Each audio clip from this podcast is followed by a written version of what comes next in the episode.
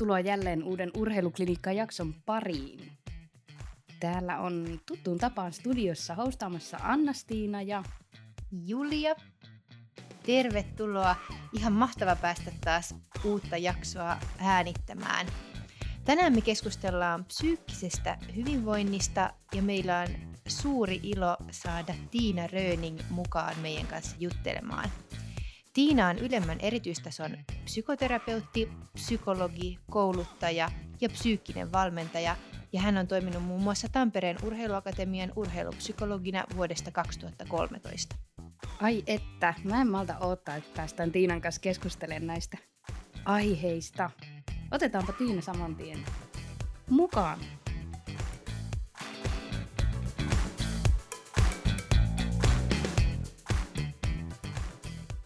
Jes, tänään meillä on ilo toivottaa tervetulleeksi keskustelemaan kanssamme ainakin meidän mielestä äärimmäisen mielenkiintoisista ja tärkeistä aiheista psyykkisen valmennuksen ja psyykkisen hyvinvoinnin tiimoilta. Ja me keskustellaan tänään psykoterapeutti ja urheilupsykologi Tiina Röningin kanssa. Tervetuloa mukaan Tiina. Kiitoksia kovasti kutsusta. Lämpimästi tervetuloa munkin puolesta. Ihan alkuun me annettaisiin sun itse ihan kertoa, että kuka oot ja miten oot päätynyt tälle alalle toimimaan. Joo, täytyy vähän miettiä, että miten tähän on päädytty. Mä tosiaan on, on tuota parikymmentä vuotta jo psykologina toiminut ja alun perin, eh, alun perin sairaalapsykologi tehnyt alaikäisten oikeuspsykiatriaa itse asiassa – ensimmäiseksi ammatikseni, mutta mulla tietysti niin kuin monella muullakin urheilun parissa työskentelevällä on oma kilpaurheilutausta. Ja sitä kautta sitten mä oon tosiaan salibändiä pelannut mitä ihmettä vuodesta 1991 on ollut pelilisenssi, eli 35 apua, 25 vuotta no joka tapauksessa ja sitten myöskin valmentanut. Ja sitten elämän tietyissä vaiheissa niin rupesin vähän niin kuin ensin pyynnöstä tekemään sitä. Kymmenen vuotta sitten oli hyvin vähän urheilupsykologeja, että enemmän vähän niin kuin sivuhommana ja sitten vähän virallisesti kuusi tuntia viikossa ja sitten siitä tuli kymmenen tuntia viikossa ja, ja, ja se paisuja oli kiinnostavaa ja selvästi rupesi olemaan tarvetta ja tilausta tämmöiselle asiantuntijuudelle ja vähitellen se virkatyö sitten sairaalapsykologin työ sieltä pieneni ja pieneni, kunnes jäi 2017 kokonaan ja ja, ja sitä kautta. Se, on, se kuvastaa myös yhteiskunnallista muutosta, että urheilupsykologeille ja urheilijoiden niin kuin erityiselle, että erityistä osaamista ja asiantuntijuutta juuri nimenomaan tähän urheilijoiden tilanteeseen selvästi tarvitaan ja sitä ei aikaisemmin ole. Minkälaista sun käytännön työ tällä hetkellä on? Joo, No tällä hetkellä se on järjestynyt sillä lailla, että mä oon kolme päivää viikossa tässä Varalan urheiluopistolla ää, valmennuskeskuksella psyykkisen valmennuksen vastaavana, jossa meillä on sitten olympiakomitean tukiurheilijoita, maajoukkueita, jotka on meille keskittänyt, sitten Tampereen urheiluakatemia, akatemia urheilijat. Ja tässä mä vedän tiimiä, mulla on tässä kaksi psyykkistä valmentajaa ja sitten toinen psykologi yhden päivän viikossa. Ja sitten kaksi päivää viikossa mä oon tuossa terveystalolla pian omaa privaattivastaanottoa, jossa mä teen sit sitä terveys, terveydenhuollon ammattihenkilönä nimenomaan niitä terapioita ja, ja, ja työnohjauksia. Siellä käy sitten valmentajia ja urheilijoita ja, ja, ja niin edelleen. Et siellä on tavallaan se terveydenhuollon hoitopuoli ja tässä mulla on sitten se siinä urheilun rajapinnassa ja siellä toimintaympäristöissä pyritään sitten toki auttamaan urheilijoita, mutta myös erityisesti sen toimintakulttuurin muuttamisen kautta, että se konteksti, lajien toimintakulttuuri olisi sellainen, että siellä huomioidaan myös se mielen hyvinvointi sen suorituksen yhteydessä. Tota, näin ihan alkuun äh, kysytään sulta Tiina, että mitä mieltä oot, että mistä itse asiassa urheilijan tai ihan jokaisen ihmisen psyykkinen hyvinvointi koostuu? Ja miten jokainen sitä kohdallaan pystyy edistämään tai vaalimaan? Joo, hieno kysymys. Mä muutenkin mielellään en, nykyisin puhu enää mielenterveysasioista, koska se on aina se terveyssairausjana, vaan nimenomaan siitä mielen hyvinvoinnista ja, ja, ja tota, tämmöisestä voimavaralähtöisestä näkökulmasta. Mä ajattelen, että mielen hyvinvointi on taitoja, joita me kerätään läpi elämän. Ja yksinkertaisimmillaan mä ajattelen, että kun kuormitus ohittaa voimavarat, niin silloinhan se mieli, mieli uupuu tai särkyy tai, tai kriisiytyy, mutta, mutta tota, ikään kuin niitä arkisia voimavaroja, oma kokemus siitä tasapainosta, että, että mun resurssit riittää niihin haasteisiin, mitä mulla arjessa on. Ja sitten meillä on jokaisella tietty geneettinen perimä tai taipumus, että kun voimavarat loppuu, niin, niin mi, miten se mieli sitten sanoo sopimuksen irti, että siinä missä yksi masentuu, niin toinen saattaa etsiä mu, mu, niin kuin huonoja selviytymiskeinoja. Eli kun hallintakeinot loppuu, niin mennään selviytymiskeinojen puolelle. Mielen hyvinvoinnin taidot on ihan tunnehallinnan taitoja, sosiaalisia taitoja, ongelmanratkaisutaitoja, itsestä huolehtimisen taitoja ja niitä me kerätään läpi elämän. Ikään kuin se on se laiva, millä me kuljetaan elämän merillä, että sitä me ei voida valita, minkälaista säätä vastaan tulee, mutta meidän pitää pitää huolta siitä laivasta ja ottaa opiksi niistä kriiseistä. Ne kriisit on niitä paikkoja, tuhannen taalan paikkoja ikään kuin saada niitä uusia taitoja. Voiko tällaisia taitoja kehittää ilman tietoista ponnistelua tai tietoista työskentelyä vai onko ne sellaisia, mitkä niin kuin luonnostaan elämän myötä ihminen oppii? No kyllä mä ajattelen, että ihminen on oppiva, että, että ei se aina vaadi sellaista niin ajattelua ja ponnistelua. Että kyllähän me opitaan tulemaan toimeen toisten kanssa. Me opitaan kokemuksesta. Tämä toimii, tämä ei. Mä ajattelen, että suuri osa meistä on saanut vaikka varhaisessa vuorovaikutuksessa sellaiset perus tunnesäätelyn ja stressinhallinnan taidot. Että meille on opetettu, että nyt sä oot väsynyt ja nyt pitää nukkua ja kun on nälkä, niin pitää syödä. Suuri osa tulee semmoisessa terveessä persoonan kehityksestä. Jos me ollaan saatu hyvät lähdöt ja hyvä temperamentti, niin, niin silloin monet asiat suttaantuu ihan itsestään ja me ikään kuin kokemuksesta vaan sit opitaan, että tämä toimii, tämä ei. Mutta, mutta tuota, urheilu on kontekstina niin vaativa ja niin stressaava, että, että se, se voi olla niin kuin semmoinen kantapään kautta jatkuva oppiminen paineisessa tilanteessa, niin, niin, niin se on tosi kovaa, että, että meillä on tiettyjä niin kuin ylipäänsä su, suoritustilanteet ja kova paine on semmoinen, että usein siellä kyllä sit tarvii miettiä, että mitä ne taidot oikeasti tässä ympäristössä on. Se on todellakin niin kuin vaativaa, vaativaa olla urheilija. Ja et, tota, viime aikoina onkin puhuttu paljon niin urheilijoiden psyykkisestä valmennuksesta. Miten sä näet, että pitäisikö se varmaan ajan kanssa myös se niin kuin fysiikkavalmentajien tai tavallaan päävalmentajankin osaaminen kehittyy siinä psyykkisessä valmennuksessa, mutta miten sä näet, että onko se niin kuin, millä tolalla se nyt niin kuin tänä päivänä on, että voiko niitä eriyttää, että täytyy olla se psyykkinen valmentaja ja sitten erikseen se fysiikkavalmentaja esimerkiksi? Teillä on tosi hyviä kysymyksiä. Katsotaan, minkälaisia vastauksia mulla on, mutta niin kuin sanoit, niin kun itse on tässä nyt ollut sen 10 vuotta vuodesta 2012, niin, niin silloin vanhaan aikaan oli vielä semmoinen ajatus, että sul pitää olla jotain vikaa ja sitten sut viedään jonnekin psykologille. Ja minkä takia se oli tavallaan vähän pelottava. Kymmenes vuodessa siitä on tullut niin kuin saavutettu etu. High, high challenge, high support, eli ne, jotka on kovimmassa paineessa, niin niillä on käytettävissä kaikkein kovin supportti. Ja, ja, ja tavallaan opitaan myös siihen, että kaikkea ei tarvitsisi itse oppia eikä kantapään kautta, vaan että psyykkiset taidot on urheilijalle taitoja siinä, missä lajitaidot tai fysiologiset taidot, mutta se itsetuntemus on siinä ehkä niin kuin isoimmassa roolissa. Ja siihen on kiinnitetty huomio. Meillä on urheilulukiossa jo psyykkisen valmennuksen kursseja ja monet seurat hankkii ja, ja, ja tota, jo yläkoululeirityksissä yläkouluikäisille on elämänhallinnan taitoja. Tietyllä tavalla me ollaan tässä mennään niin koulujen kanssa käsi kädessä, että kouluissa opetetaan sosioemotionaalisia taitoja ja urheilussa ne on sitten vähän erilaisia, niin kuin kilpailemisen taito tai muu tulee vähän niin kuin lisäksi. Mutta kyllä tänä päivänä se on myös valmennusosaamisen haaste ja, ja valmennuskoulutuksessa ja tämmöisessä huomioidaan, että ei me ajatella sitä, että se on joku erillinen osa, johon on joku sitten erillinen psykologi, vaan että se on ihan osa, valmentaminen on vuorovaikutusta ja ne taidot opitaan siinä vuorovaikutuksessa ja dialogissa ja, ja, ja jotkut valmentajat on hyvin kiinnostuneita ja hyvin osaavia, että korkeintaan vähän konsultoi, että voidaanko me tehdä tälleen ja kannattaako mun tehdä tälleen se on valmentajajohtoista toimintaa tänä päivänä ja me asiantuntijat tullaan siihen niin kuin tukemaan sitä valmentajan ja urheilijan prosessia.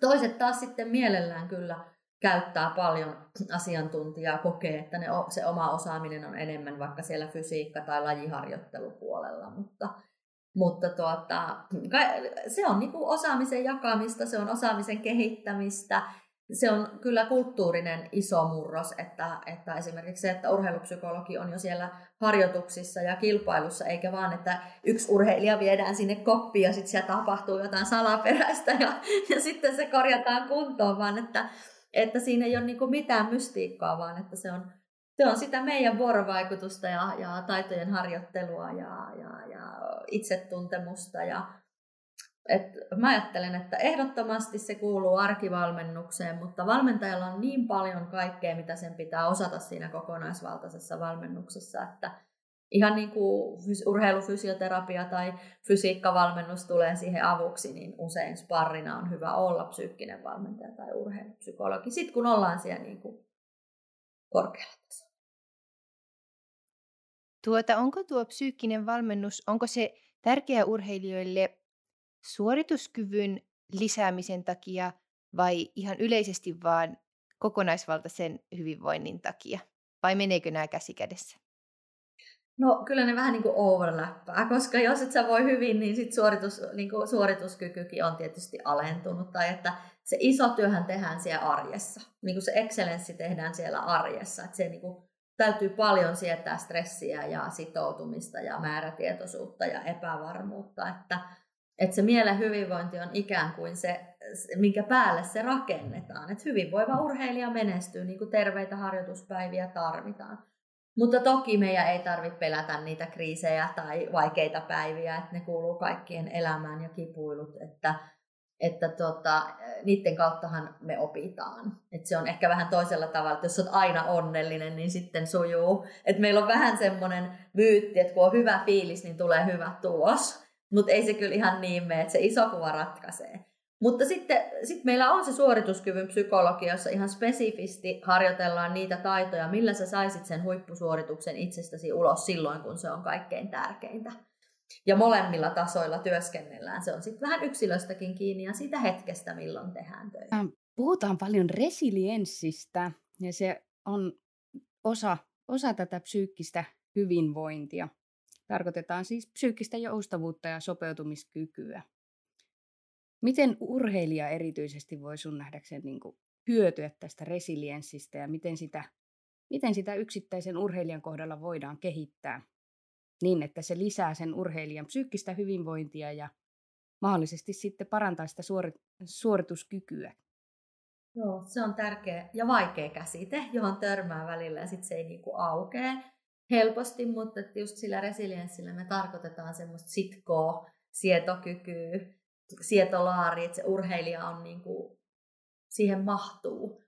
Et mä ajattelen, että sen resilienssin takana on sitä, että sinne on kehittynyt sitä re, re, niin kuin stressin hallintaa ja, ja sietolaaria ja on yhtä jos toista niin kuin kohdattu ja vaikeuksista on selvitty ja ne on käännetty niin kuin voimavaroiksi ja itseluottamukseksi, että että kun vaikeuksista selvitään, niin ne vaikeudet kääntyy niin kuin voitoksi.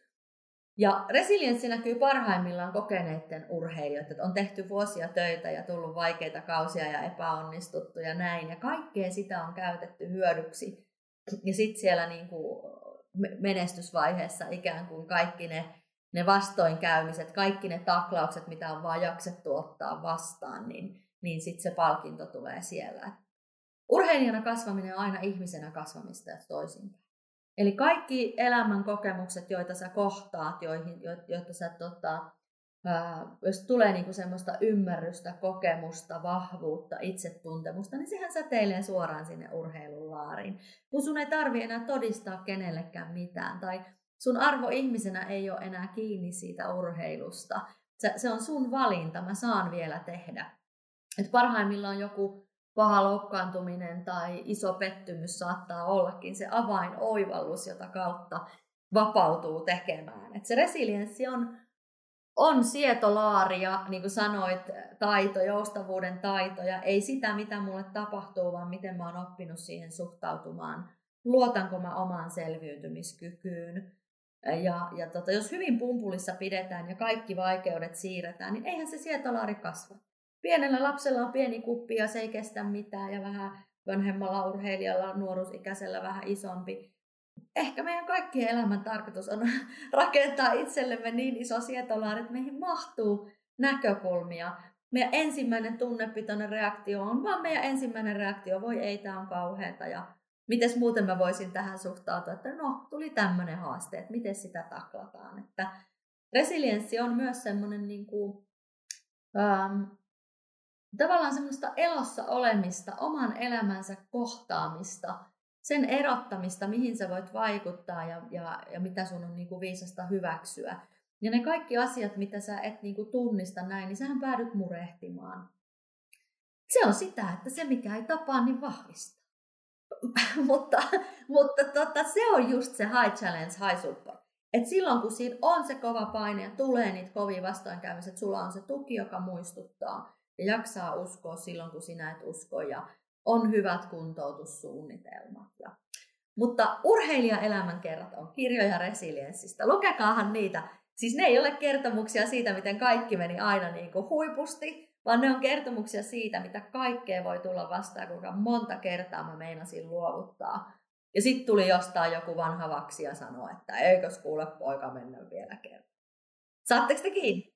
Tämä on niinku se resilienssi juttu. Joo, ja nimenomaan tavallaan, että jos miettii siellä niin kuin urheilijan alkutaipaleilla, niin siellä just korostuu se, että miten merkittäviä ne yksittäiset henkilöt on, jotka on tukena niissä vaikeissa hetkissä. Ja he yhdessä sitten pääsevät siitä yli. Mutta tavallaan yksin, yksin tota noin, niin kohdatessaan niitä vaikeita asioita urheilija on varmasti vaikea, vaikea niin kuin saada sitä laaria kasvatettua sen kokemuksen myötä ja menty, mennä niin kuin eteenpäin. Et siinä voisi helposti luovuttaa. Kyllä, ja se käy ylitsepääsemättömäksi. Se, että yksin sä et näe. Me tarvitaan muita ihmisiä just niin kuin tuottamaan niitä vaihtoehtoisia näkökulmia. Meillä on semmoinen sanonta, että suomalainen mies menee vaikka läpi harmaan kiveen. Mä oon niin aina miettinyt, että miksi se puskee sen kiven läpi? Miksei se jousta ja kierrä? Kaksi askelta taaksepäin ja viisi eteenpäin. Meillä on vieläkin, niin kuin, saatteko te kiinni, paljon tämmöistä yksin pärjäämisen eetosta ja, ja, ja puskemista ja, ja niin kuin, tavallaan myös se semmoinen niin kuin, toimintakulttuurin muutos siitä, että me tarvitaan toisia ihmisiä, että ne näkee sitä vähän eri tavalla, ne tuottaa meille toimintavaihtoehtoja, ne uskoo meihin silloin, kun me ei itse uskota, ne näkee meissä, kun me nähdään. Se, miltä sen tuntuu sisällä, on ihan eri asia, miltä se näyttää ulospäin. Ja me tarvitaan sitä dialogia.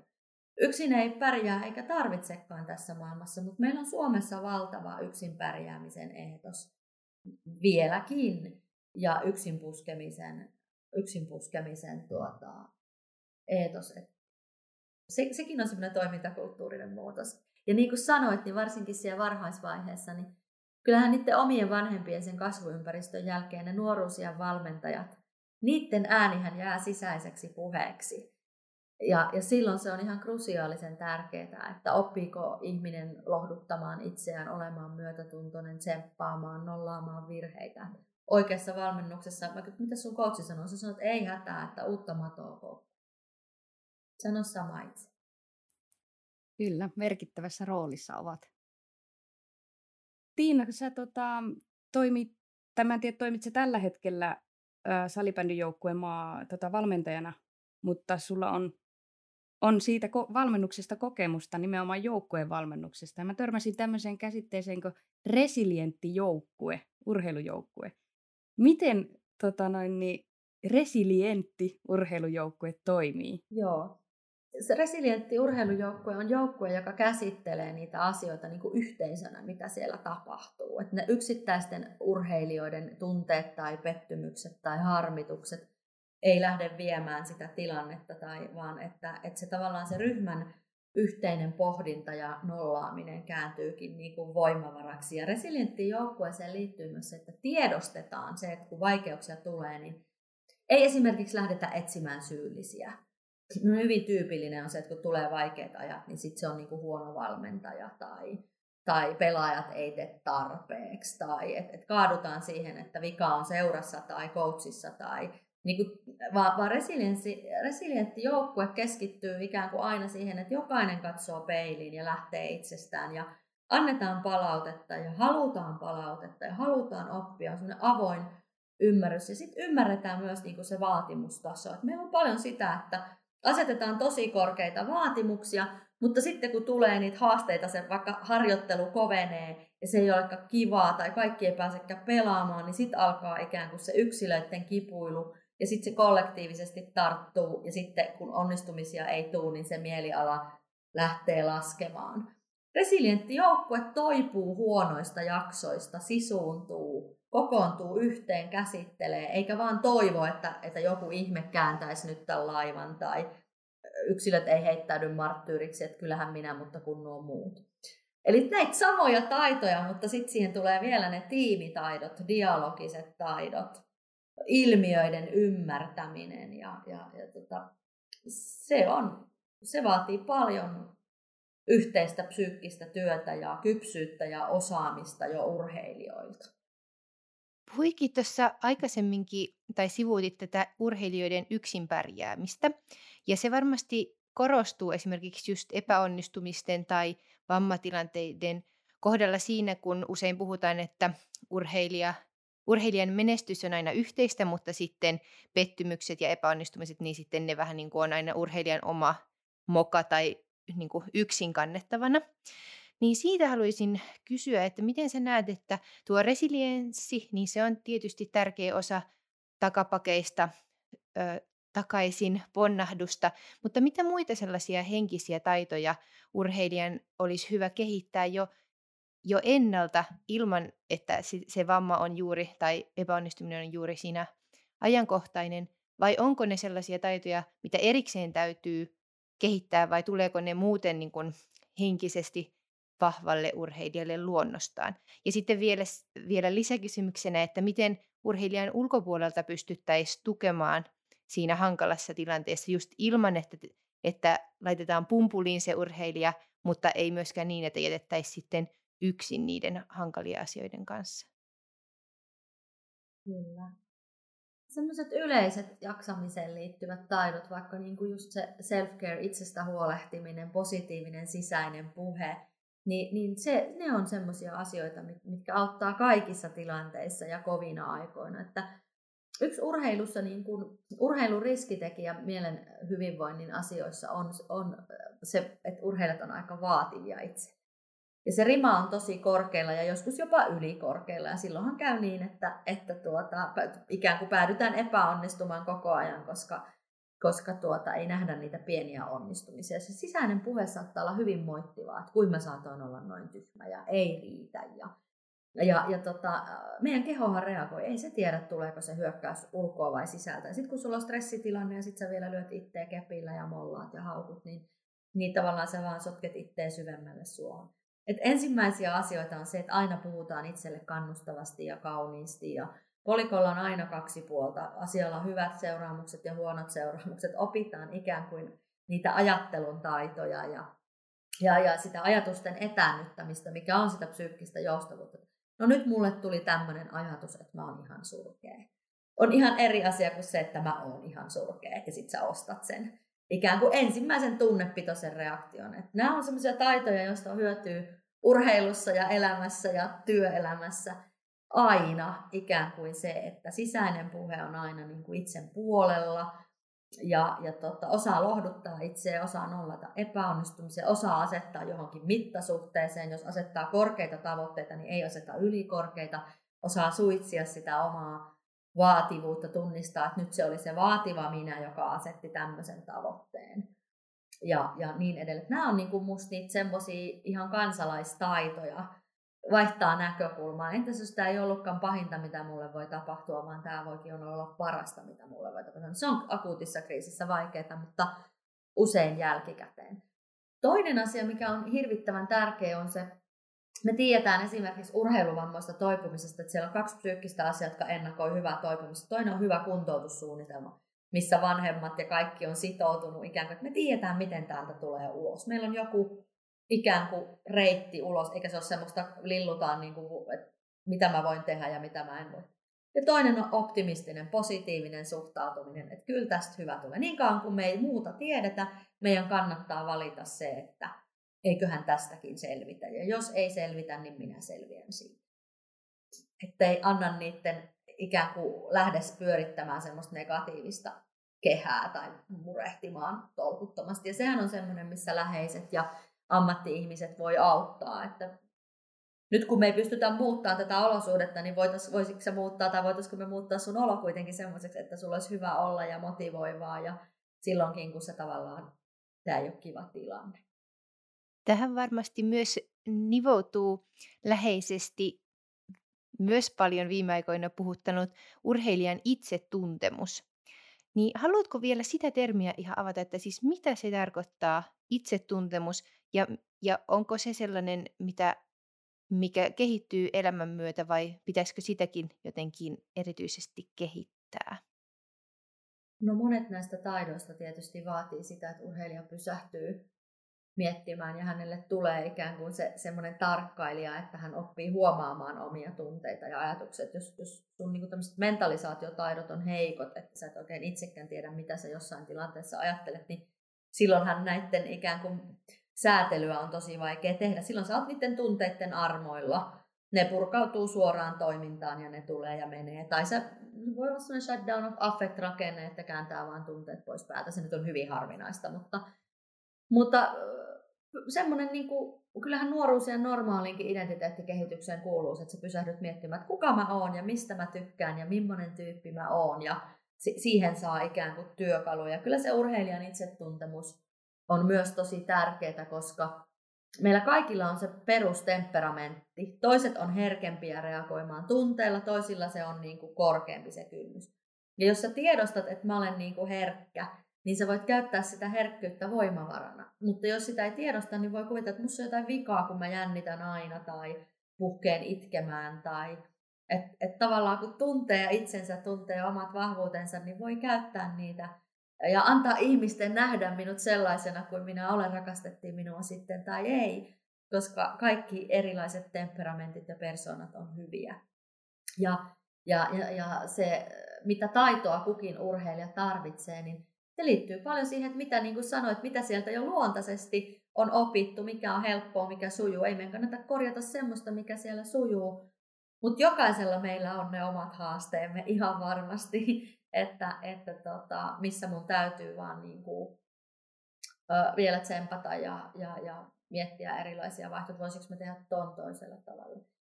Ja sen takia se psyykkinen valmennus tai, tai puhumattakaan urheilijan psykoterapiasta, joka tulee kyseeseen sitten jo silloin, kun tarvitaan sitä ihan kuntoutusta ja pitkäkestoista kuntoutusta, niin, niin tota, sehän on käyttäytymisen muuttamista.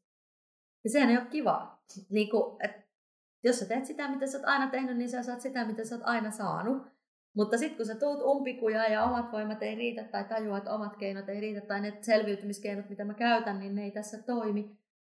Toiset on valmiimpia, ne haluu, urheilijat keskimäärin haluaa, että kerron mitä mä voin harjoitella, miten mä voin tehdä, mutta monelle se on yllätys, että mulla olisi ikään kuin joku kaniini hatusta tai joku taikasauva tai joku yksi mielikuvaharjoitus, jolla kaikki selviää, mutta tosiasiassa se on käyttäytymisen muuttamista ja sehän on pirullista homma. Joo, ja se varmasti onnistuu parhaiten nimenomaan semmoisessa suhteessa, jossa to- toinen voi toimia peilinä. Sitä voi olla yksin, yksin vaikea lähteä prosessoimaan.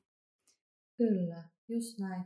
Ja tänä päivänä on kyllä niin paljon niin hyviä kirjoja, just tämmöisiä loistavia podcasteja. Nämähän toimii myös ikään kuin peilinä urheilijalle, että sitä tietoa on tosi paljon. Monet kyllä myös ihan tämmöisten valmennusohjeiden, monet tutkii psyykkisen valmennuksen kirjoja itsenäisesti ja haluaa kehittää itse. Se ei aina vaadi niin kuin sitä asiantuntijaa siihen välttämättä, mutta niin kuin viisasti sanoit, niin se asiantuntija tietää ja osaa tehdä sen arvion yhdessä, että mistä, tämä saattaisi tämä pulma johtuu ja, ja tehdä sen suunnitelman siihen, että ainakin tämmöisiä asioita voisi lähteä kokeilemaan. Jos tämä ei toimi, niin sitten tehdään jotain muuta.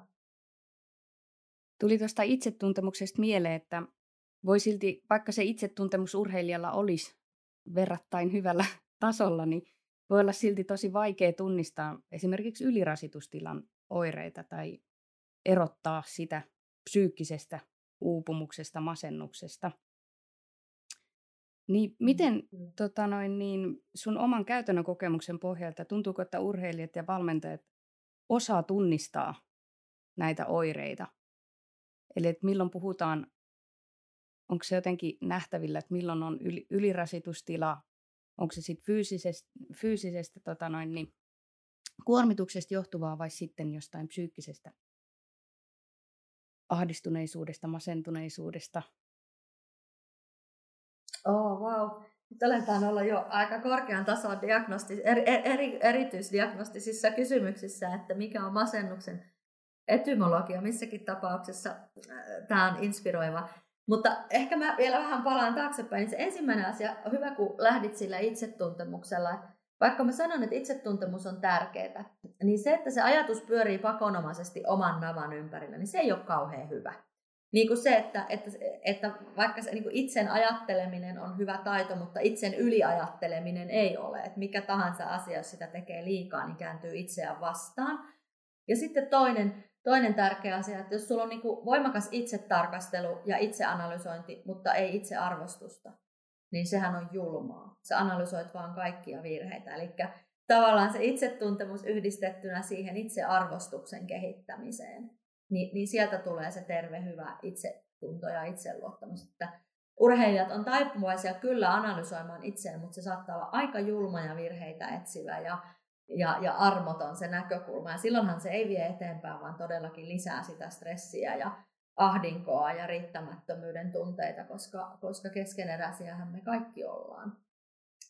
Mutta sitten se, että, että miten me sitten tunnistetaan se, että kun vaikka niin kuin sanoit, että samaan aikaan on, on niin kuin vaikka semmoinen urheilija osaa kuunnella omaa kehoaan. Mutta sehän on aikamoinen paradoksi. Sehän on vaikeaa, koska sä et täysin palautuneena voi tehdä ollenkaan. Ja sun pitää viedä myös koko ajan ikään kuin sen mukavuusalueen yli.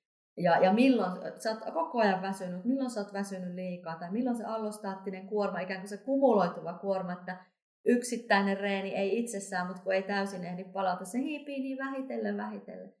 Ja sitten kun samaa keskushermostoa kuormittaa ihmissuhdevaikeudet, koulu, ei se kroppa tiedä, että mikä tulee urheilusta ja mikä tulee muualta, niin, niin tämä on niinku super vaikea tilanne. Että, ja, ja sitten urheilijan pitää kuitenkin niinku siirtää tunteet syrjään ja tehdä tunnetta vastaan. Meillä on sellaisia lajeja, jos on pakko tehdä tunnetta vastaan, vaikka 400 metrin juoksu, niin eiköhän se nyt jokaisella käy mielessä tolkullisesti, että nyt kannattaisi varmaan lopettaa, koska tulee no, toisille kuolema aikaisemmin kuin toisille. Mutta meillä on lajeja, jossa myötäsyntyisesti ikään kuin, tai joudutaan niin lähtökohtaisesti, tai seiväshyppy, jossa nyt on kuoleman pelko on todellinen, siihen pitää niin kuin alusta asti opetella, koska muutenhan se ei ole niin kuin järkevää puuhaa laisinkaan siellä pää alaspäin viidessä metrissä keikkua. Että, että tavallaan urheilu myös sekoittaa semmoisia meidän normaaleja ikään kuin uh, Fred Lack, niin kuin tämä on vaarallista ja keskushermoston hälytyksiä, että lopeta. Ja me onnistutaan, niin kuin me urheilija opettelee, vaan siirtämään sen syrjään. Ja missä kohtaa hän on niin kuin lakannut kuuntelemasta niitä kehon reaktioita, niin, niin, niin se on sitten, uh, pää jaksaa usein pidemmälle kuin kroppa. Ja, ja tota, se on sitten vähän semmoinen diagnostinen makuasia, että kutsutaanko me sitä alipalautumistilaa, ylikuntoa, keskivaikeaksi depressioksi vai ei. Siis oireethan on samankaltaiset kuin työuupumuksessa tai missä tahansa, että kun stressivaste ohittaa kehossa niin kuin sen toipumisen, niin, niin me mennään aliviritystilaan ja, ja, ja sieltä tulee ne kaikki samat oireet. Mieliala laskee ja itseluottamus laskee ja niin edelleen. Mä itse ehkä taipuisin sanomaan, että se on kuitenkin eri asia kuin tämä niin sanottu masennussairaus, johon voi niin kuin sairastua toisella tavalla. Että kyllä se niin kuin työuupumus tai urheilijan uupumus, niin, niin niissä kuitenkin ne hoitomuodot on vähän toisenlaisia. Mutta siinähän on juuri se, että miten sä opit tekemään niitä asioita niin, että sä et väsyisi enää. Vastasinko kysymykseen? Kyllä, siis ihan loistava, loistava tota, noin, niin näkökulma. Kiitos. Mulla tuli tästä mieleen, että jos vaikka urheilija on käynyt läpi tällaisen ylikuormitustilan tai, tai uupumuksen, niin useinhan saattaa olla vaikka, että se stressin sietokyky voi olla erilainen. Tai että jos urheilija on pitkään vaikka juurikin laittanut tunteita syrjään tai, tai puskenut niin kuin niiden stressitasojen yli, ja sitten tullut sellainen romahdus, että sitten kroppa ja mieli ei enää, enää kestäkään sitä, ja sitten täytynyt siitä sope- tai palautua, niin usein kerrotaan, että, että sitten se se onkin hyvin paljon matalampi se taso, mitä sitten sen jälkeen enää ihminen kestääkään vaikka sitä painetta tai kuormaa. Niin onko tämä aina niin sanotusti, he, no ei heikkous, mutta onko tämä aina haaste sitten urheilijalle vai voiko siitä tullakin, voiko sen kääntääkin voimavaraksi, että on käynyt tällaisen äh, niin kuin vaikeinkin äh, itsensä ra- tai omien rajojen ylipuskemisen läpi? Onko se, voiko se olla apuna vaikka itsetuntemukseen vai voiko se olla hyvinkin hankala sitten enää uudestaan päästä siihen urheilun vaatimaan stressin sietokykyyn takaisin? Hyvä kysymys. Mun kokemus on se, että useimmiten se on voimavara. Niin monissa lajeissa täytyy käydä vähän siellä rajalla ja jopa rajan yli oppiakseen, missä se niin kuin harjoitettavuuden tai paljonko elämässä voi olla eri asioita. Ja sitten ikään kuin tullaan siihen sille rajalle, että, että tuota, nyt ei palaudu ja nyt ei jaksa enää, niin sitten aletaan tekemään niitä muutoksia, uskalletaan vaikka jättää jotain pois siitä arjesta. Ja, ja, ja, ja monelle mun mielestä se on ollut ihan ää, niin kuin tavallaan, että vasta sen jälkeen oppii huolehtimaan itsestään ja oppii ikään kuin säätelemään, just kuuntelemaan kehoaan ja laskee sitä perfektionistista rimaa ja sitten sieltä onkin tullut se menestys. Et mä olen nähnyt paljon niitä tilanteita, jossa, jossa on ajateltu, että voi ei, tämä oli tässä ja musta ei ikinä tuu. Ja itse asiassa se on saanut kuitenkin aikaiseksi sen, että urheilija on kyennyt muuttamaan niitä omia uskomuksiaan. Kun me tiedetään, että se, joka harjoittelee eniten, niin ei ole paras, vaan se, joka harjoittelee oikein. Ja sen löytäminen, että mikä on kenellekin, niin nämä on usein semmoisia just niitä hyviä kriisejä. Et totta kai se voi viedä sit niin pitkälle, että, että se hermotus menee jotenkin semmoiseksi, että se, siitä ei tule niinku kalua enää, että, että ei nuku eikä mitään. Mutta se on loppupelissä aika harvinaista. Kyllä huippuurheilussa ja kilpaurheilussa niin paljon jo seurataan, että ne ei pääse menemään kauhean kraaveiksi. Meillä on hyvät kuormituksen seurannat monissa lajeissa ja urheilija ja valmentaja käy sitä dialogia koko että miltä tuntuu, miten palautunut oot ja joustavasti jo uskalletaan monesti muokata, että sitten jätetään toi tekemättä, tehdään tota.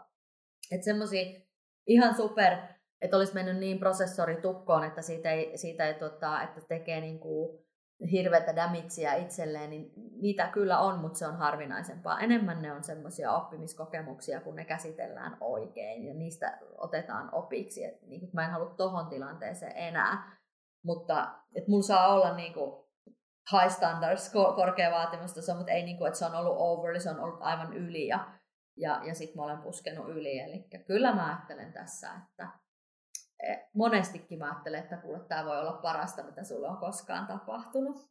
Ja, ja musta aika herkällä kädellä tänä päivänä vanhemmat, koululääkärit, urheilulääkärit, valmentajat, ravitsemusterapeutit, fysioterapeutit, siellä on aina joku, joka on vähän kärryllä siitä, että, jututetaan sitä ja, ja se jaksaminen saadaan kiinni musta aika hyvässä vaiheessa nykyisin. Joo, toi varmasti varmasti iso haaste, kun on, jos on tosi motivoitunut urheilija ja tavallaan, että vaikka siinä ympärillä jo ihmiset sanois, että nyt, nyt pitäisi niin kuin himmata, mutta, mutta jollain tavalla se jotkut ehkä vaatii sen kantapään kautta oppimisen tai että oppii vasta sen niin kuin ylikuormitustilan kautta kunnioittamaan niitä niin kuin oman kehon viestejä Sitten niin kuin tulevaisuudessa. Mm. Ja siitä voi myös tulla sellainen oppi, että, että ei ole kaikki voipainen ja, ja omnipotentti, että myös itseen pätee ne samat lainalaisuudet kuin muihinkin, että ei voi vaan treenata ja treenata ja treenata, vaan täytyy myös levätä. Ja...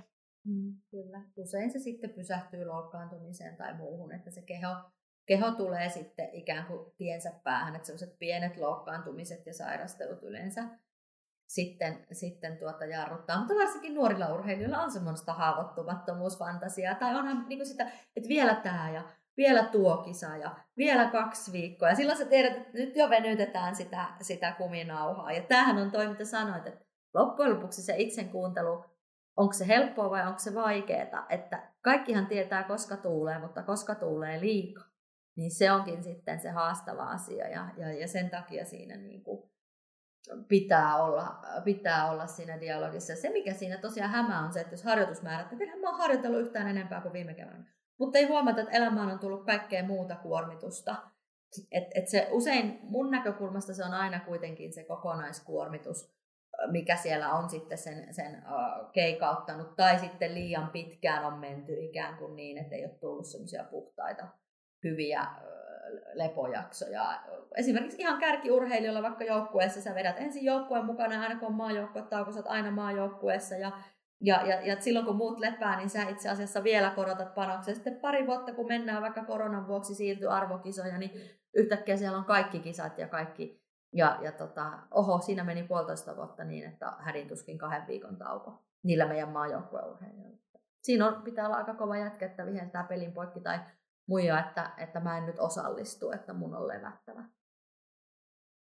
Ja niin kuin sanoit tuosta urheilijoiden äh, niin kuin korkeasta vaativuustasosta itselleen, niin helpommin sellaisessa tilanteessa, kun väsyttää tai ei kulje tai, tai on heikompi olo, niin voi ollakin, että nyt mun pitää vaan treenata enemmän, että, että nyt mä oon vaan jotenkin laiskotellut ja, ja en ole kehittynyt sen takia, että nyt vaan täytyy niin kuin pistää panoksia kovemmaksi, vaikka usein se voisi olla täysin päinvastoin.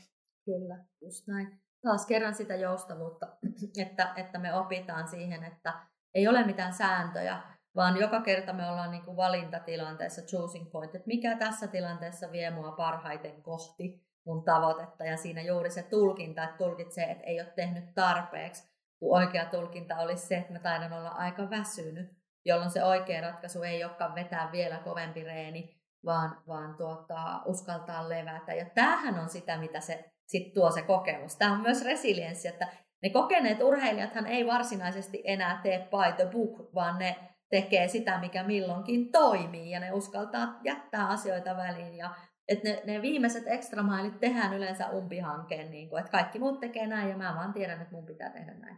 Tämäkin on juttu, mitä sitten kun lukee niin kuin urheilijoiden elämänkertaa, niin siellähän tulee se vaihe, että mä tein kaiken niin kuin käskettiin ja vähän enemmän. Ja sitten tulee se yksi vaihe, jossa kun muut veti kovempaa, niin mä huilasin, ja kun muut huilas, niin mä vedin kovempaa. Ja se on aika pelottava kohta, kun sä otat ikään kuin ne tulee ne arvostelijat, että se on väärin reenattu ja väärin voitettu ja ei noin ja mitä se tekee. Ja kaikilla, lähes kaikilla, jotka meillä on niin kuin menestynyt, niin on ollut kyllä arvostelijansa vieressä, että ei saa noin tehdä. Mutta et, et siihen menestymiseen ja voittamiseen kuuluu myös semmoinen rohkeus tehdä oikeita valintoja. Ei sitä, mitä pitäisi tehdä, vaan sitä, mikä kulloinkin toimii. Kyllä, joo. Ja nimenomaan löytää ne, mitkä toimii minulle. Ne ei välttämättä toimi kenellekään toiselle sellaisena. Just näin, just näin. Ja varsinkin yksilölajeissa tämmöiset kokeneet valmentaja, urheilija, parit ollaan tehty pitkään töitä, niin, niin me usein nähdään, että, että sieltä sit, sit, sitä rupeaa tulemaan sitten sitä menestystä, kun ollaan viisi kertaa ensin tehty väärin ja sitten löydetty se kuudes. tai on tehty viisi kertaa väärin, joskushan me ei surras mahdotonta, vaan ihan mahdollista, joka ei vaan vielä tullut. ja sitten vaan ei uuttamato koukkuun, että ollaan oltu elämänsä kunnossa, sitten tulee joku flunssa just ennen arvokisoja ja se oli siinä. Ei mitään, ensi vuonna uudestaan. Ei mua kiinnostaisi kuulla vielä sun ajatuksia tuosta motivaatiosta ja sen ruokkimisesta. Siis motivaation puute esimerkiksi huippurheilijalla niin voi olla jo ensimmäinen signaali yli kuormituksesta, että milloin lähteä sitten ruokkimaan sitä toisaalta – mutta mun mielestä aika vähän on puhuttu siitä, että, että niin kuin huippuurheilijoillakin saattaa siis ihan jo ennen jotain suuria MM-kisoja, olympialaisia, niin mitä jos se motivaatiotaso onkin oikeasti tosi alhaalla ja tuntuu, että mua ei niin yhtään kiinnosta. Mutta ethän sä voi sanoa medialle tai minnekään, että mua ei niin yhtään kiinnosta. Mä oon ansainnut se olympiapaikan, mutta mua ei pätkääkään kiinnosta lähteä sinne. Onko tämmöisiä tilanteita tullut sulla vastaan ja miten, miten niissä niin kuin lähteä eteenpäin urheilijan kanssa? Joo, hyvä kysymys. Kyllä urheilijoiden kanssa välillä puhutaan siitä, että jos ei aina... Monet ajattelee, että motivaatio on tunne, mutta kun meidän tunteethan tulee ja menee ja vaihtelee, että, että ei aina tunnu siltä. Miettikää nyt itteenne joka aamu miettimässä, että tuntuuko musta nyt siltä, että mä haluan mennä töihin. Se sitoumus kantaa. Ei me voi koko ajan miettiä, miltä tämä tuntuu, vaan se iso kuva ratkaisee. Onhan meillä esimerkkejä, vaikka Petra Olli, joka kesken olympiadin sanoi, että ei enää. Että kun Tokion olympialaiset siirtyi. Meillä on, ja muitakin itse asiassa urheilijat siinä kohtaa, kun se motivaatio jaksaminen oli laskettu tuohon, ja sitten se siirretään vuoden päähän. niin, niin todetaan, että, että se on liian paljon pusertaa. Niin kuin, äh, tavallaan se liekki on sammunut tai se ei enää ole minulle niin tärkeää. Ihmisellä on oikeus muuttua ja kasvaa ja muuttaa mieltänsä. Me muututaan koko ajan. Mutta se tavallaan se pintatunne, se niin kuin veden pinta, että se pintahan väreilee tuulen mukaan, mutta se syvä vesi ratkaisee. Ja, ja sitä mä niin kuin kuuntelen. niin kuin sanoit, että joskus se on ensimmäisiä merkkejä siitä, että tämä ei ehkä enää olekaan maailman tärkeintä. Ja aikuisurheilijoilla se saattaa olla ihan tervettä uraa siirtymään jo siihen, että elämässä olisi hyvä olla muutakin menetettävää. Se on ihmisenä kasvamista. Mutta silti me voidaan mennä vielä tämä periodi loppuun. Et se on myös valinta ja päätös ja, ja, ja oikeanlaisella tavoitteen asettelullakin me voidaan sitä motivaatioa ikään kuin vielä ruokkia, että voisiko tähän löytää toisenlaisen mindsetin, että voisiko se ollakin jotain muuta vielä. Kierrätään vielä tämä vuosi vaikka palloilussa, niin käydä sanomassa hei hei vielä jokaiselle hallille. Että entäs jos tämä olisikin sun viimeinen vuosi, niin tota, miltä se, että sitten tulee vielä semmoinen uusi rikkaus, että totta mä haluan vielä nähdä ne kaikki ja käydä kerran sanomassa hei hei. Että tällä tavalla me ollaan rakennettu vielä sitä jaksamista sinne viimeiseen vuoteen, että, että, että löytääkin siihen toisenlaisen syvyyden ja toisenlaisen mindsetin. Mutta niin kuin sanoit, niin joskus se on ensimmäisiä kaikuja siitä, että maailma menee eteenpäin ja ihminen menee eteenpäin. Ja jos, se, mikä on varmaa, niin ura loppuu joskus. Tabu, josta ei aina puhuta. Mutta onneksi monesti voi kuitenkin se urheilu muilla tavoilla vaikka jäädä siihen elämään, että sekin, että vaikka joku huippuura tai kilpailuura jää, niin sitten voi löytyä uusia uomia sille rakkaalle lajille tai, tai uusi laji tai, tai sitten se voi kokonaan jäädä. Kyllä, just näin. Ja ehkä se sitten se viimeisin iso tuen tarve, että on sitten just se viimeinen lopettamisvaihe.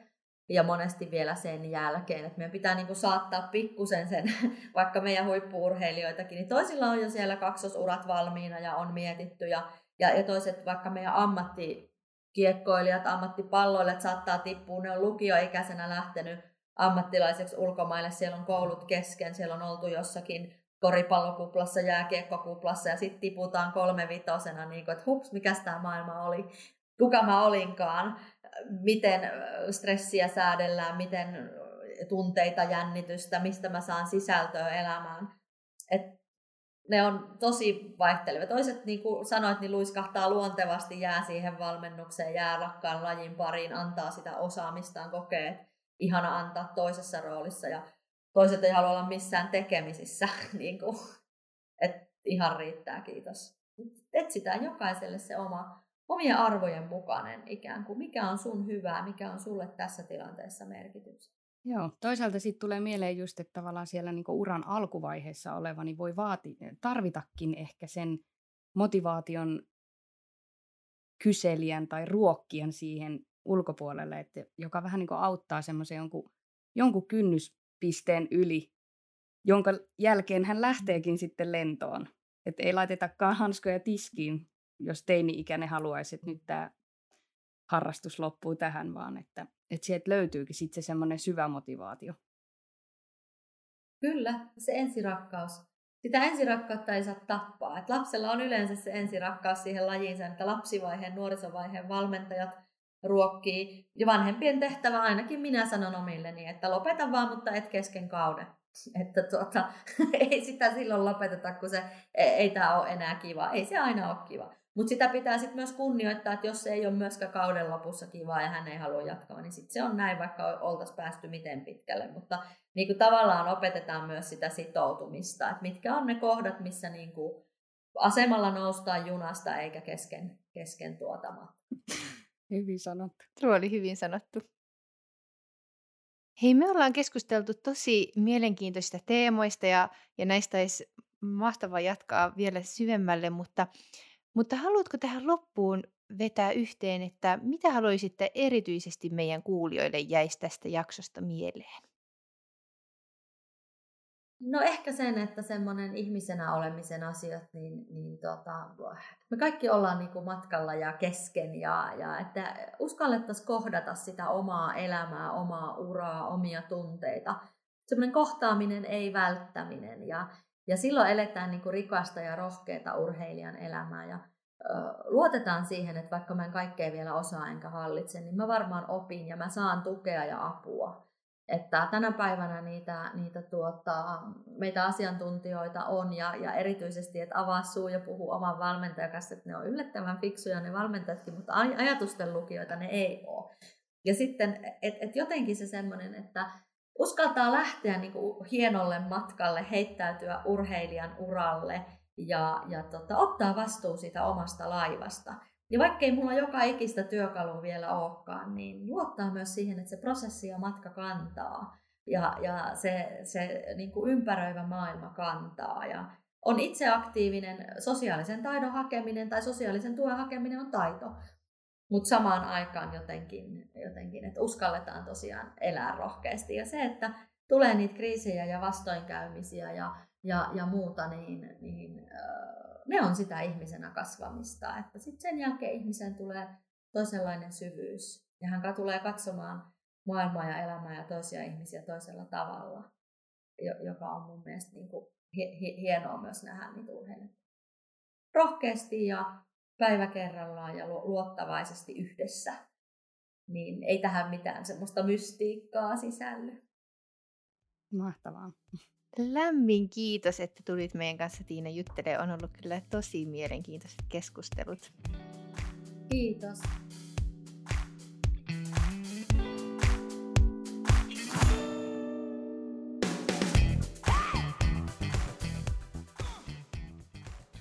Ai että, siis vaikka me aina aloitetaan nämä höpinät sillä, että voi että oli mahtava keskustella ja niin mielenkiintoista, mutta nyt kyllä on ollut mielenkiintoisia jaksoja aidosti, mutta tästä mä olin aivan erityisen mielissä. Siis jotenkin Tiinan kanssa oli ihan älyttömän mukava keskustella ja aukesi itsellekin tästä varsin paljon kolutustakin aiheesta kuitenkin niin aivan uusia juttuja. Jotenkin, siis tämä on ihan huippua päästä keskustelemaan näiden asiantuntijoiden kanssa.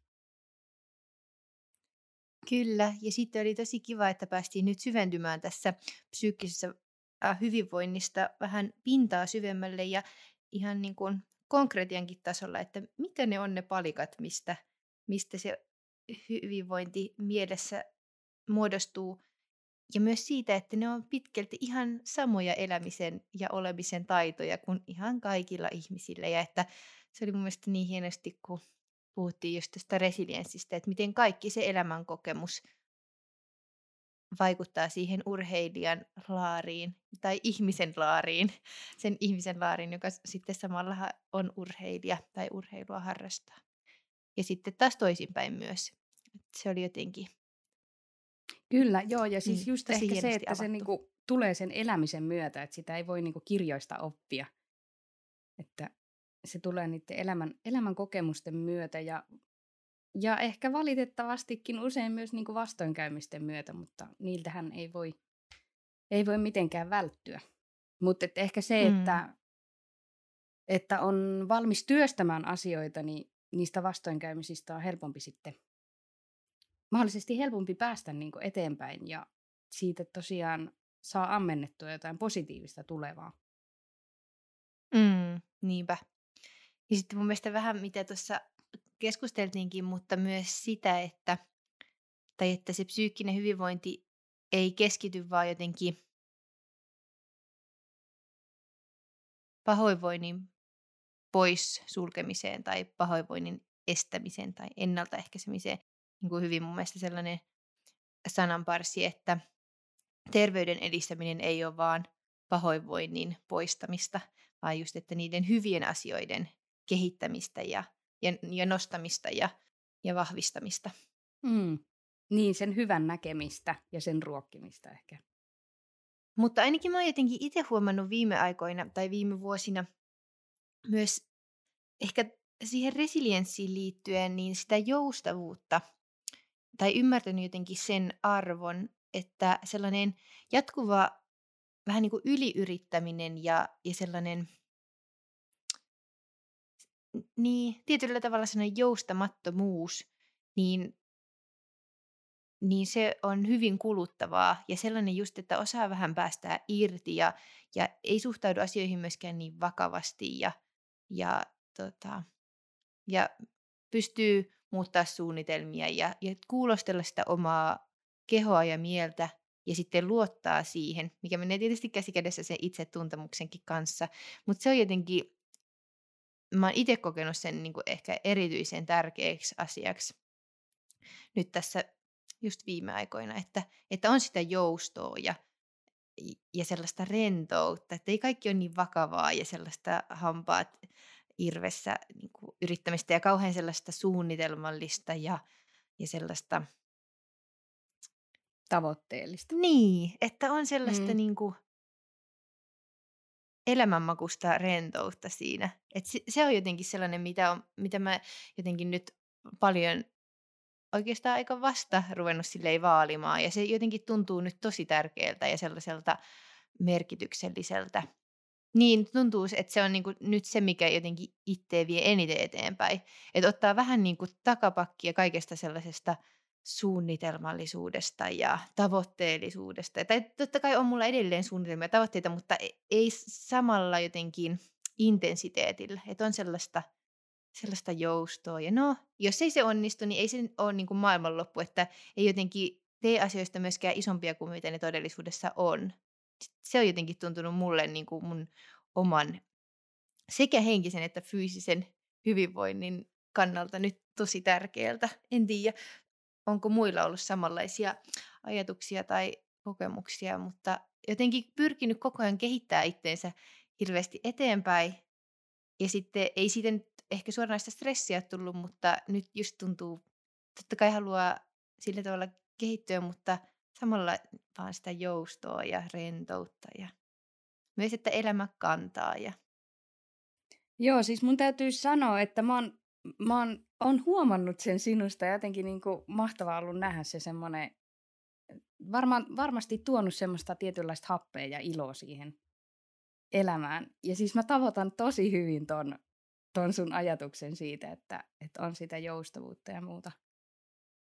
Mutta tota, ja just, no nykyään on vallalla paljon semmoinen ajatus, että ihmisillä pitää olla niitä tavoitteita ja mennään niitä kohti ja on se sitten ura tai urheilu tai muu, mutta pikkasen silleen otsarypyssä ja että täytyy olla tavoitteellinen. Mutta mitäpä jos se niinku, tavallaan saa olla tavoitteita ja unelmia ja muuta, mitä kohti mennä ja tehdä asioita niiden eteen, mutta se ei olisi niin semmoista suorittamista, että ihan aidosti jotenkin niinku nauttisi siitä jokapäiväisestä tekemisestä ja siitä matkasta jo sitä unelmaa tai tavoitetta kohti.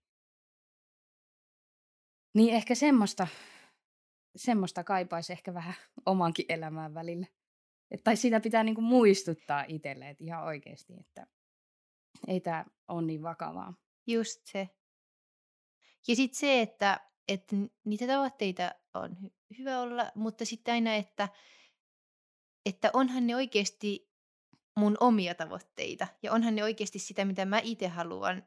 Ja entä jos se ei enää tunnukaan merkityksellisesti se tavoite, minkä mä vaikka joskus olisin kokenut merkitykselliseksi, että, että pystyykö sitten muuttaa suunnitelmaa tai, ja että onhan se niin kuin linjassa niiden omien arvojen kanssa ja sellaista itse tutkiskelua, just sitä, että kuka mä oon, mihin mä oon menossa, missä mä oon nyt. Ja sitäkin, että siihen on ylipäänsä tilaa siihen pohdiskeluun, niin siihenkin tarvitaan niin kuin tilaa ja happeja, ei sellaista, että on koko ajan menossa ja koko ajan joku agenda ja ja suoritus.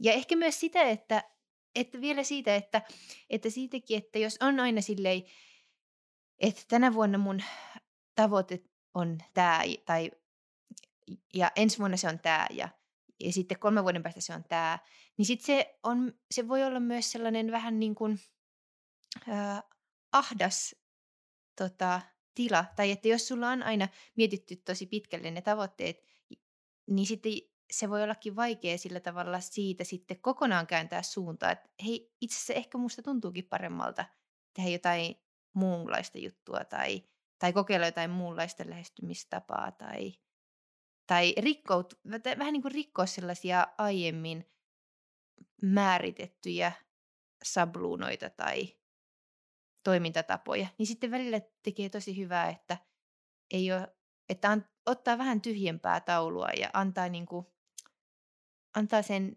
jotenkin sisäisen, tai että on tilaa sille sisä, sisemmän kuulostelulle, että mikä oikeasti nyt tuntuu hyvältä ja mikä mulle toimii ja mistä mulle tulee hyvää mieltä ja oloa ja mitä asioita mä haluan siihen mun elämään ottaa ja, ja onko ne sen takia, että mä oon jotenkin vuosi sitten päättänyt, että mä haluan nämä asiat mun elämään vai onko ne oikeasti sellaisia asioita, mitä mä haluan siihen mun elämään. Joo, toi on hyvä pointti siis ylipäänsä se, että, että kenen tavoitteita ne omat tavoitteet lopulta onkaan, että niitä niin tarkastella. Mutta mun täytyy sanoa siis aikanaan, kun aloin juoksemaan, tai siis no mä juoksentelin niin itse, niin ihan vaan omaksi huviksi, huvikseni, mutta silloin mulla niin oikeasti ahdisti ajatus siitä, että joku tekisi mulle tai että mä noudattaisin jotain niin tämmöistä suunnitelmallisuutta siinä jutussa. Et se oli mulle niinku puhtaasti vaan sitä, että mä vaan juoksin, koska mä tykkäsin siitä. Ja eihän se nyt niinku ollut juoksuharjoittelu, siis varmasti se on luonut ihan hyviä pohjia, pohjia siellä, mutta että se ei ollut millään tavalla tavoitteellista. Ja tota, se onkin hauska, että miten se on muuttunut. Että sitten jossain kohtaa tulisi semmoinen, että no mitä jos joku viisaampi niin oikeasti neuvoisi, että joskus kannattaa spurttailla vähän kovempaa ja joskus vähän hiljempaa, että siellä olisi sitä niin kuin vaihtelua, että ne mitä, mitä noille vaikka omille maratonajoille käviskään tai muuta. Että sitten pikkuhiljaa, tai oikeastaan polkujuoksun myötä sitten heräsi se innostus siitä, että mitä jos, mitä jos saisi siihen jotain niin kuin NS-järkeä. Ja ehkä myös senkin takia, että myös mä huomasin itsessä semmoista, että kun mä itse suhailin, niin mä suhailin aika paljon. Että tuntui, että ehkä on hyvä ottaa siihen joku, joku tota noin, niin, no jostain syystä se on helpompi pitää se lepopäivä, kun se lukee siinä ohjelmassa, että lepo. niin, niin, tota noin, niin lapsen kengissä sitä vielä on tässä itsensä kuuntelussa. Mutta tota, niin, siis tuosta tavoitteasettelusta myös, että mä oon ollut niin kuin, ja mä koen, että mä oon, tiet, mä oon niin kuin vieläkin, että vaikka niin kuin oma tekeminen on tavoitteellisempaa, mutta mulle jostain syystä semmoisten niin pitkien aikavälien, tai siis jotenkin semmoiset spesifit tavoitteet, niin niitä on jotenkin tosi vaikea välillä. Niin kuin. Mä tykkään vähän mennä sille fiiliksen mukaan, että heittää, okei, tuolla olisikin tommonen kisa, mitä jos mä menisin sinne ja vähän silleen niin kuin, ettei suunnittele, niin kuin, en mä, mä en esimerkiksi nyt tiedä mun ensi kauden kaikkia kisoja tarkalleen, en mä ole vielä niitä niin kuin lyönyt lukkoon. Et siellä on niinku tiettyjä ajatuksia niistä pää, pääkisoista, mutta tota, öö, mä en tiedä, onko se huono juttu, mutta mä tykkään, että siinä säilyy semmoinen tietynlainen väljyys ja semmoinen ehkä just se, että on sitten mahdollisuus myös muuttaa niitä suunnitelmia, että se ei ole sitten katastrofi, että jos sä oot yhden, yhden tota noin, niin kortin varaa vähän niin kuin lyönyt sen koko oman tulevan kauden, niin jos se peruuntuu tai ootkin kipeänä sillä hetkellä, niin ettei se romuta koko hommaa. Tässä tulee varmaan just siihen itse tuntemukseen, että siitä, että sä tunnistat itse, että, että sulle toimii tuo tavoitteasettelu. Ja myös, ettei sitten yritä ahtaa itteensä siihen toiseen lokeroon, että ei, mutta kun kaikki muutkin on jo nyt ilmoittanut kaikki tavoitteet, että kyllä munkin pitää. Ja sitten jos sä tekisit niin, ja sitten se aiheuttaisi sulle vaan ahdistusta ja sellaista niin kuin huonoa energiaa siihen sun tekemiseen, niin olisiko se sitten, niin kuin, olisiko se sitten hyväksi? Vai onko se just enemmän sun voimavara, että sä pystyt mennä vähän rennommin ja sitten saada se niin täyslataus siihen kisaan, vaikka sä päättäisitkin sen vasta vähän vähemmän aikaa ennen sitä kisaa? Joo, siis toisaalta niin kun varmasti jollain tavalla semmoinen kultainen keskitie itsellä voisi olla hyvä, että kyllä mä oon tässä opetellut sitä semmoista vähän varhaisempaa tavoitteen asettelua, että lyö, lyö toisaalta niin myös sopivassa ajassa sen tavallaan riittävän ajoissa sen tavoitteen tai tavoitteet lukkoon, niin sitten se myös jollain tavalla vapauttaa sitä energiaa, kun sä et mieti, että no onko se nyt tuo vai onko se tuo vai onko se tuo vai mille lähtisi ja alkaisi. Mm. Mutta ehkä semmoinen mä kyllä huomaan, että ei mulle sovi se, että mä niinku tiedän jo lokakuussa, että, tai tavallaan niinku, tai että mä tietäisin vaikka nyt seuraavan kahden vuoden kisat. Niin mulle se tuntuu niin kuin aika kahlitsevalta ajatukselta. Et tietynlainen jousto siellä on hyvä olla, mutta varmasti voisin kehittää vielä sitä semmoista määrätietoisempaa tavoitteiden asettelua. Mutta mä toivon, että siinä pystyisi kuitenkin semmoinen tietty joustavuus säilymään. Niinpä. Miten Niinpä. sulla toi, toi tavoitteiden asettelu, onko se ollut helppoa tai tarpeellista edes? No, no mä oon tykännyt kyllä siis laittaa itselleni tehdä tavoitteita, tehdä pitkän ajan tavoitteita, tehdä lyhyemmän ajan tavoitteita, tehdä mikrotavoitteita, tehdä prioriteettilistoja, että mitkä on ne asiat, mitkä mä, mitä on oikeasti tärkeitä mun elämässä. Mä oon tehnyt sellaisia jo tosi pitkää aikaa, mutta, mutta just vähän varmaan tässä nyt toistan sitä, mikä on ollut tosi paljon nyt viime aikoina pinnalla, että, että niin kuin Tiinakin tuossa sanoi, että jos toistaa samoja kaavoja, niin sitten saa saman lopputuloksen. Että nyt haluaa vähän, että mä just on vähän irtautunut mun entisestä valmennussuhteesta, haluan vähän silleen päästä kaikista sellaisista, no ei nyt kahleista, mutta sellaisista, sellaisista asioista, mitkä on vaan on toim, tottunut toimimaan tietyillä tavoilla, koska on aina to, toiminut niin, niin nyt haluaa vähän silleen kyseenalaista, että no onko tämä mulle paras tapa. Se voi olla, että se on. Ja sitten mä voin palata siihen, mutta nyt mulla on vähän sellainen etsiskelyvaihe, että, että mä en halua hirveän, hirveän tota, jotenkin tiukasti määritellä, että mitä mä tänä vuonna vaikka haluan tehdä ja mi- missä mä oon mikäkin viikonloppu. Ja on sellaisia, on haaveita ja unelmia ja onhan mulla niinku sellaisia jo suunnitelmiakin, mutta sitten ne ei ole sellaisia, että mun nyt on pakko tehdä ne, tai että sit jos musta tuntuukin, että mä haluankin vaikka tehdä jotain ihan muuta, niin sitten mä jotenkin tuntuu, että nyt on sellaista väljyyttä siellä mielessä, että no sitten mä voin tehdä. Jos mä vaikka en halukkaan juosta yhtään kisaa ensi kesänä ja haluan vaan kiivetä Norjassa, niin sitten mä voin tehdä niin. Tai että mä, en, että mä haluaisin nyt vähän silleen oppia tuntemaan paremmin itseäni tänä vuonna. Ja se on ehkä sellainen, mikä nyt tuntuu sellaiselta kantavalta teemalta.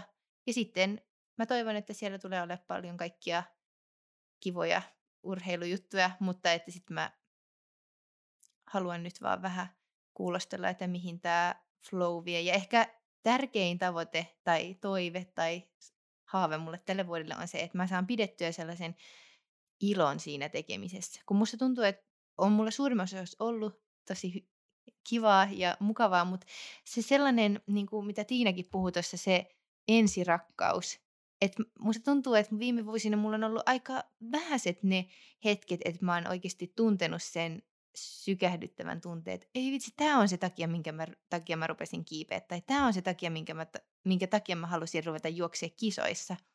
Ja sitten on tullut sellainen, ei vitsi, tätä tunnetta mä haluan vahvistaa, sitä sellaista, sellaista puhdasta iloa siihen tekemiseen.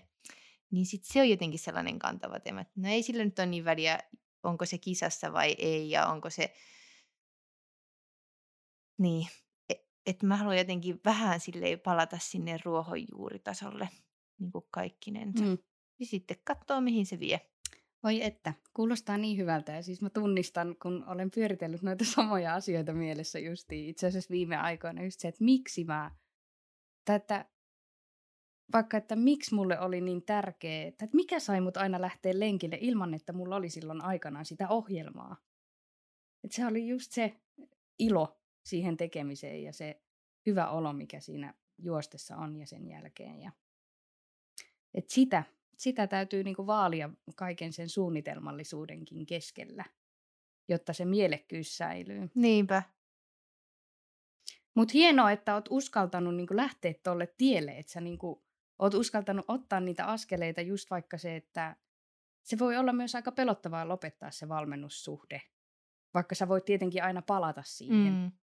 Mutta tota, rohkeita steppejä oot ottanut sitä kohti, että kuuntelet itseä ja näin. Hienoa.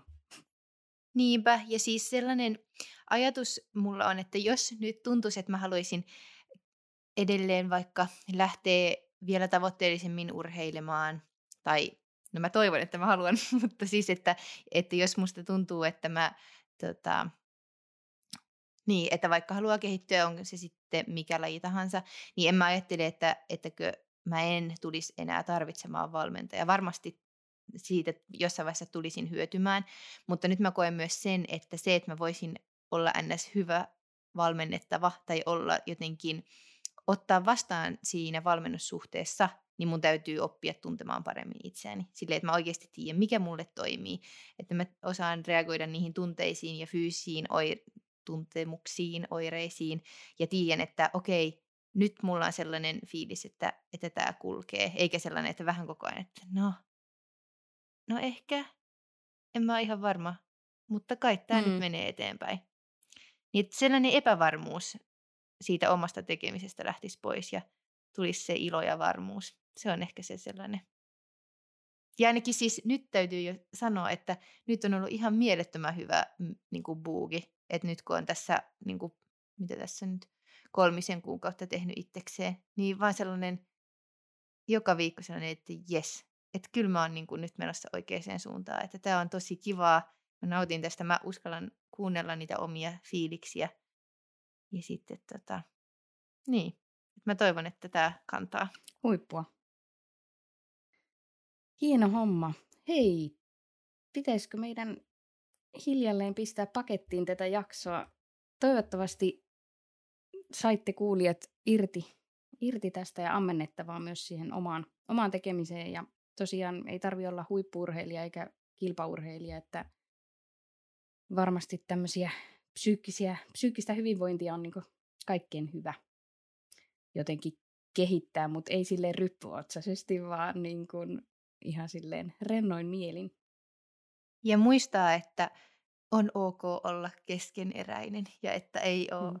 varma itsestään tai niin, saa olla sillä kasvun tiellä. Se on myös voimavara. Kyllä.